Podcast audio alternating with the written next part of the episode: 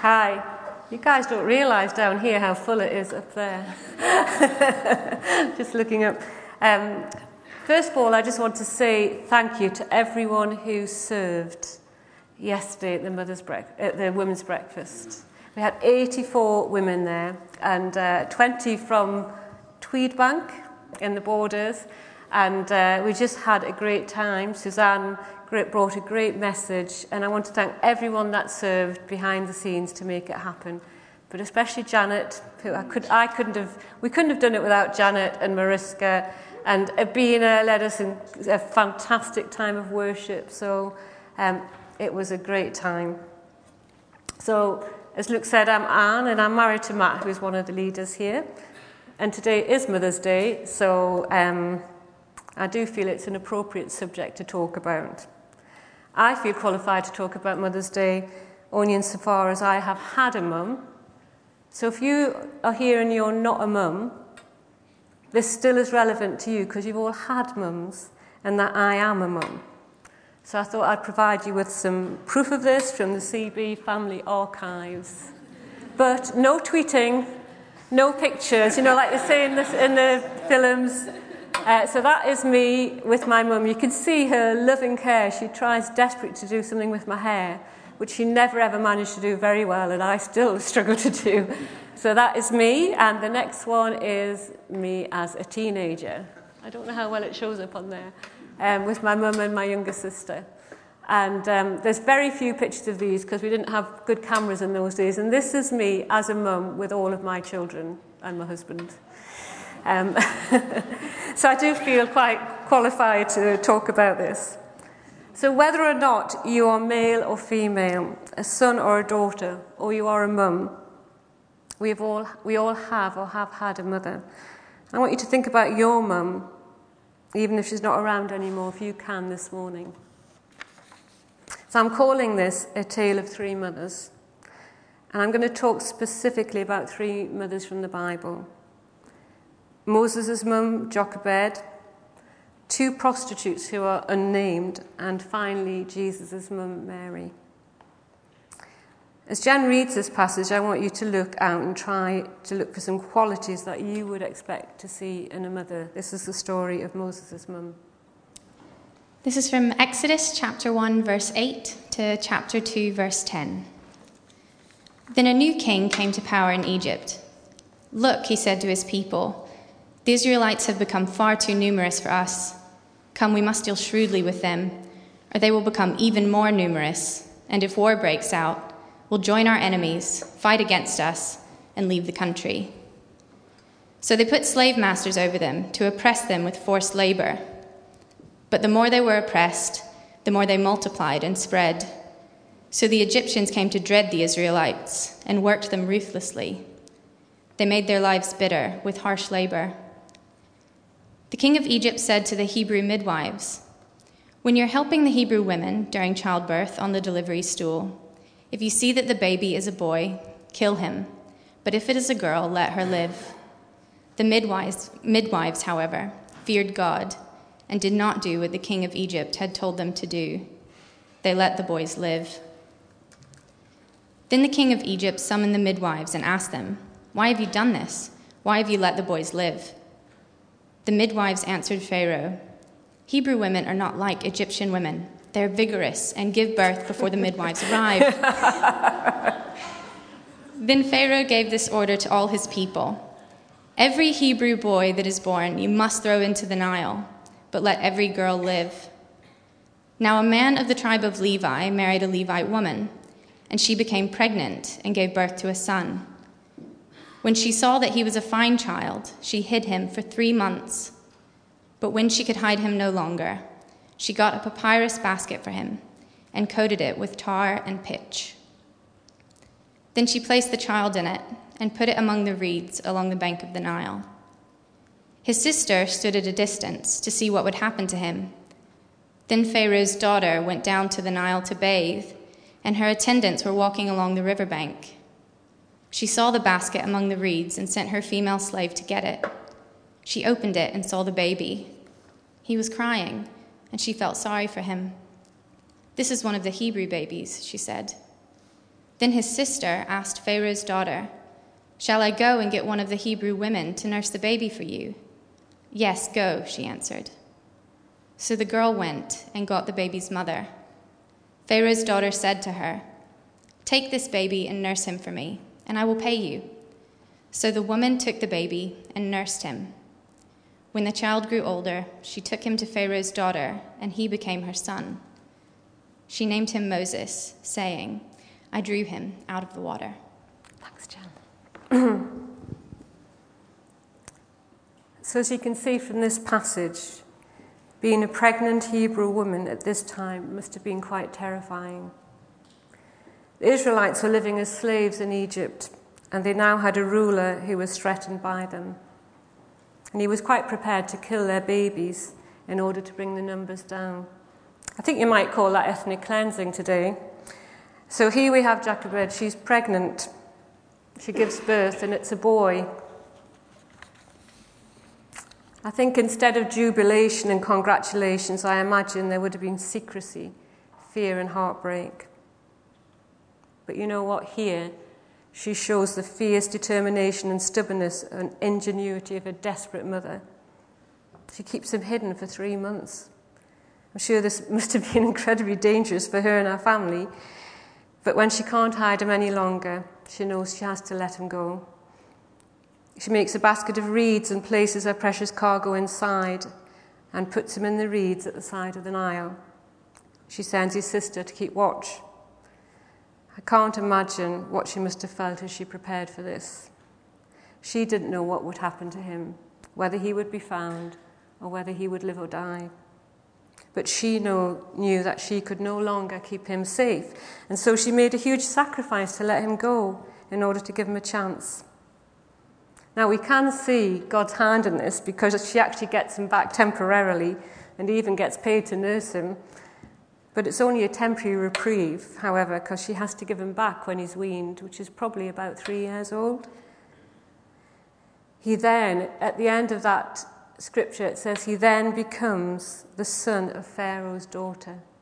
When I was reading that, that really hit me.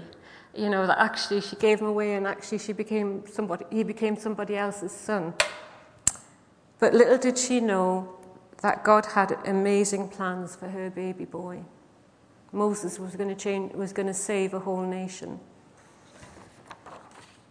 Here, Jochebed doing all she can to protect her baby, even risking her own life by hiding him, and she tries to keep him safe. This is what mums do. Their baby's happiness and safety becomes their overwhelming priority. It is unexplainable, it's a God thing. And I can totally relate to this. Um, here you can see a picture of me with my two and a half year old son, Chris. This is a really special photo for me. Three days before this was taken, we were away with a nursery school trip to the seaside. The whole family was there, all six children. The youngest was only eight months old. It was a beautiful sunny day, very rare in the northeast, I might add. And we were even able to get our swimming costumes on and enjoy some sun. Everything was calm, and all was right with my world. But this is a day that I will never, ever forget. It's still etched in my memory in slow motion, frame by frame. Everyone was playing, and Chris was playing with his brothers, and I realized that he was a bit too close to the water's edge. So I started running towards him, and as I ran, he lost his footing and he got swept out to sea. By the time I got to the water, he was just a dot the size of a beach ball being swept further and further away. Now, I'm not a strong, strong swimmer, but I just got into the water and I swam for my life. The harder I swam, the further away he went. I have never prayed so much in my whole life. Amazingly, I managed to get hold of him, and even though he was unconscious, I dragged him back to the beach we were both taken to hospital by ambulance, but as you can see by the picture, we both survived to tell the tale. This powerful love which Jochebed had for Moses and your mothers have for you, I have for my children. It suddenly kicked in when Chris was in danger. It was as though a switch was flipped and I just couldn't help myself. Nothing else mattered. My own safety or my, own, my other children on the beach, all that mattered was being with Chris. I know I wouldn't have come back without him. My only focus was getting to him. So maybe you're adopted. Maybe the situation your mum was in meant that Jochebed, like Jochebed, she couldn't keep you. It doesn't mean that she didn't love you. Perhaps she made the ultimate sacrifice for you. We don't always know the circumstances that surround these kinds of decisions, but I don't think any mother comes to them easily. And if you're a parent with young children, you can probably relate to some of the feelings of these stories. But even if you're not a parent, I want to use this illustration to illustrate the depth of your own mother's love for you because it doesn't change just because it's a different generation, it's still the same. So the second mother doesn't have a name, and yet most of you will know of her.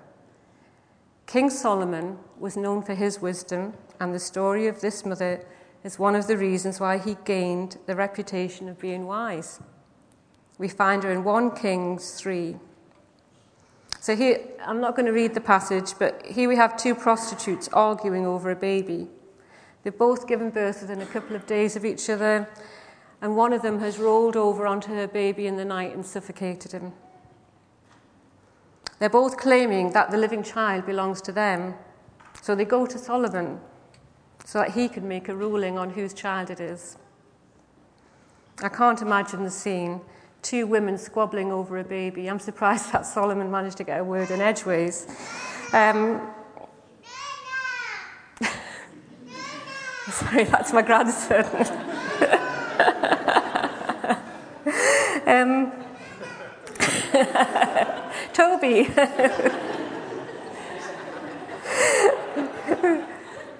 In his wisdom, Solomon asked for a sword to chop the baby in half and to give them half each. He knew the real mother would give her baby away to the other woman in order to save him. He knew the power of a mother's love. The thing is, Solomon didn't judge the women because they were prostitutes or single parents. He didn't look at them and decide who he thought would make the best mum, who looked the most respectable or capable. He knew that the true mum would protect her baby. I know that for some of you, motherhood hasn't come easily. Sometimes it's accidental, the result of an unwise decision, or even something that's been forced on you, or the timing and the circumstances are all wrong. Yet you found yourself in this position.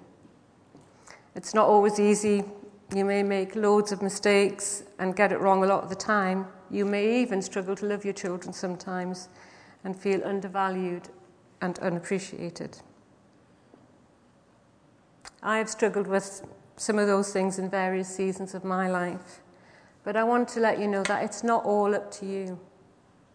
God is at work in your children's lives as well, and I can assure you, that, God's love and strength is there for you.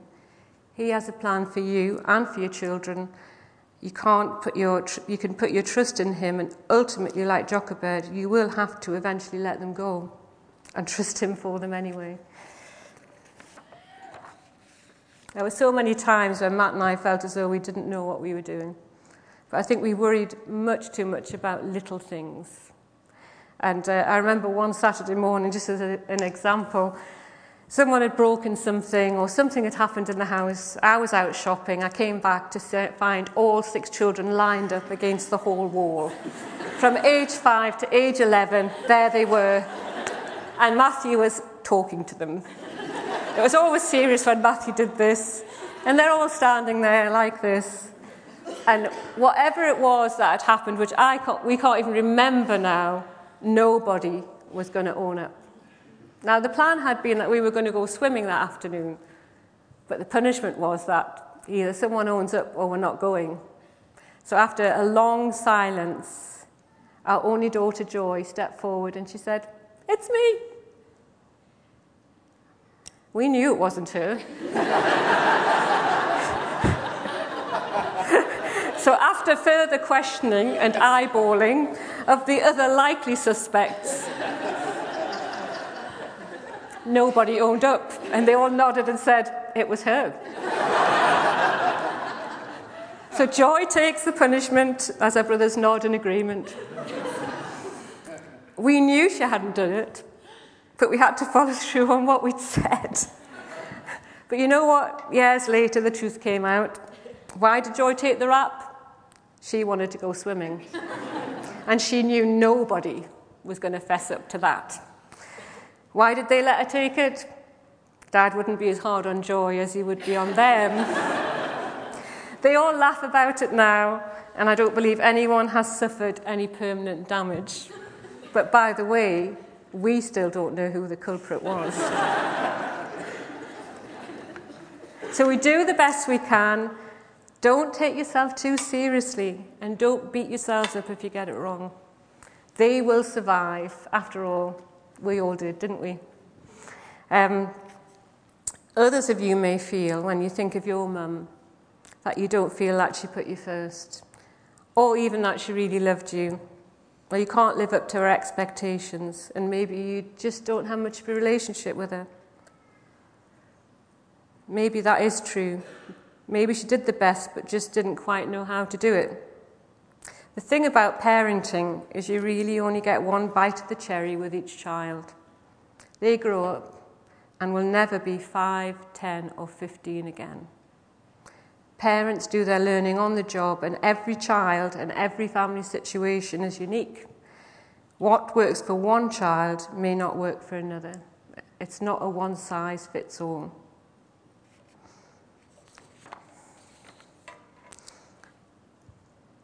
Some mums just aren't very good at it. Uh, look at, you know, in the Bible, the Bible doesn't actually gloss everything up and say, oh, everyone in the Bible is, one, is wonderful. Look at Rebecca, the mother of Esau and Jacob. She had twin boys, but she favored Jacob above Esau to the point where she was prepared to deceive her husband and risk everything in order to get him the blessing that was really Esau's. So you can realize that this kind of favoritism would have massive implications on any family, which of course it did. But you know what? God was still working through that. We do know, though, that none of us were accidents. Whatever the circumstances of our birth, it says in Psalm 139 that God formed you in a, for, that God formed you in formed our inward parts and wove us together in our mother's womb. So, however, whether you were um, the, whether your circumstances, whether your mum said, Well, I wasn't expecting you, you're a bit of a shock, or whether you find that um, your mum was a single parent, and, or whatever that, you were not an accident. God knew all about you even before your mother knew about you. That is amazing. I often think about that and think, how incredible is that? What colour eyes you were going to have, you know, what your personality was going to be like, how tall, how short. God knew all of this. And God doesn't have accidents. None of us are accidents. Finally, I want to have a look at Mary, the mother of Jesus. And what do we know about Mary? She was very young. She nursed Jesus, taught him and protected and loved him, but she must have been ridiculed and taunted for being pregnant outside marriage. She lost her reputation and risked being stoned to death. But the thing about Mary is she had a soft heart.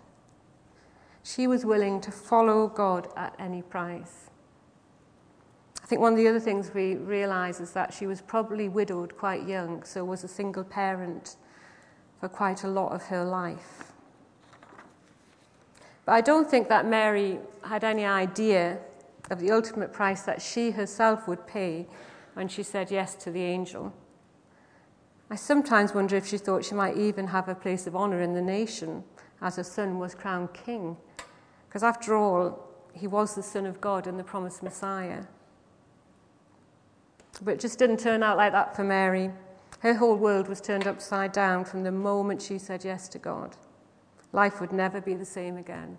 And not long after she had him, she be, they had to flee and become refugees in Egypt in order to protect him. She might even have been an object of derision at times when Jesus began his public ministry. He said some really outrageous things about himself and the religious leaders of the day.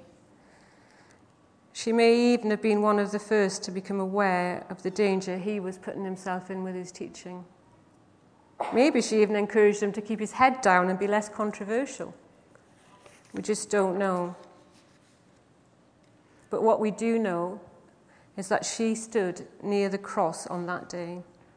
She probably followed him throughout his trial and through the streets as he stumbled carrying his cross until they reached Golgotha, till finally her worst fears were realized.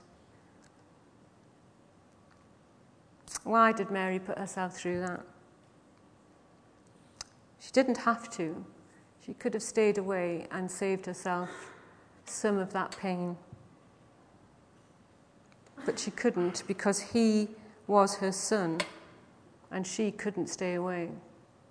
Jesus was 33 years old, but she still needed to be there for him when he was crucified. Her nurturing, caring love didn't just switch off when he left home. So if you've left home and you're enjoying life in Edinburgh and you're forgetting about your mum, just to let you, remind you that your mum still loves you. No, even when he was a man, she still needed to be there for him. The remarkable thing is that even while Jesus was hanging on the cross in unimaginable pain, about to die, he still thought of his mum and made sure that she was cared for. I just think it's an amazing story of his complete love for her and her devotion to him. And uh, it, it always moves me when I, when I look at it from Mary's point of view at the cross and how that must have felt. So we all need to honour our mother's sacrificial love, even if they are no longer alive. We can still love, live in the love that they had for us. This special love is something God gives to mothers. So whether you're a mother of young children and you're exhausted, or a mum of teenagers and you're not sure what to do, or even if you have grown up children who've left home, there are things you can be sure of. When we struggle with, when we worry about them, we can put our trust in God. Or if we struggle with certain aspects of their character or behavior, we can call out to God for His love for them. As a mum, God has given you a special calling. None of us know how He will use our children or the influence we, we will have on them. But you know what? Even Mary didn't get it all right. When Jesus was 12, Mary and Joseph made their annual pilgrimage to Jerusalem. After seven days of celebration, the family starts the journey home. Apparently, they've already travelled for a whole day before they realise Jesus isn't with them. I thought, yeah? um, how did that happen? They didn't find him until the third day. He stayed behind in Jerusalem in the temple, listening and asking questions of the preachers. Jesus was already engaged in his Heavenly Father's mission, and his parents had to catch up with him. This was just the beginning of things to come. There may be some here today, and you may have fallen out with your mum, or you just don't have a very good relationship with her. Don't just leave it. Take the initiative and do all you can to restore that relationship. Mother's Day is a great opportunity to start that process. There are no guarantees, but at least we can do our part. Guy de Maupassant said, We love our mothers unknowingly and only realize how deep rooted that love is at the ultimate separation. I personally know this to be true. We need to celebrate our mums. Let's face it, we wouldn't be here without them. You just just because you're older and independent doesn't mean your mum's love loves you any less. She probably still thinks about you every day. So give her a call or send her some flowers if you haven't done it already. And here we have a picture taken from my, taken from my friend Mariska that she found some graffiti in Edinburgh. It says, Phone your mum, she loves you. it's just a great picture. we all have lots of gaps, and even the best mothers fall short. Whether you feel like you've had great parenting, poor parenting, or whether you feel like you are a mediocre mother or a really good one, the Bible tells us that our love is a pale reflection of God's love for us. We can tend to see God's mothering as, as, a very female thing, but Paul clearly didn't have a problem with this. In 1 Thessalonians 2, he's talking about his apostolic authority towards the church. And he asks them to remember that he proved to be gentle among them as a nursing mother having a fond affection for them, not only importing the gospel, but also our own lives because you became very dear to us. Paul talks about his affection for the church as a nursing mother. He's not afraid to refer to the church in this way. It's very intimate, it's very personal, and a, there's a gentleness about it. How much more does God tenderly care for and nurture us? He knows us inside out and is able to fulfill every, all his promises. He has unlimited resources. No matter how we feel about ourselves, we know that God's grace and love is ever present for any of us to draw on at any time. He is completely faithful. It says in 2 Timothy, if we are faithless, he still remains faithful. Isn't that amazing? Whatever we are, whatever we do, He is faithful. John Killinger said this about a mother's love.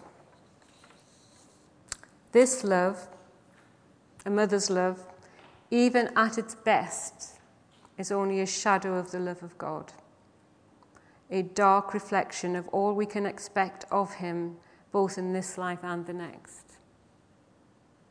Only a shadow of God's love. As mothers, we are prepared to sacrifice everything for our children. But God loves you even more than this. When that incident happened with Chris, I didn't think about myself. I didn't even think about my other children. I would have sacrificed myself for my son, and I'm just a mother. And God's love is so much greater than that. And sometimes I think we forget just how wonderful and uh, just and great that is. It's, it just covers everything. You know, I've been a Christian for 40 years. All I can say is that God's love and faithfulness has always been there for me, even in times of real difficulty, times when I've really messed up. God's love has always been there, and it's been constant. It doesn't change. It doesn't flow with moods and tides and how I'm feeling. It's always constant. It's always faithful. It's just amazing. So just let's worship and show our gratitude to God for his provision of this just amazing love that he has for us.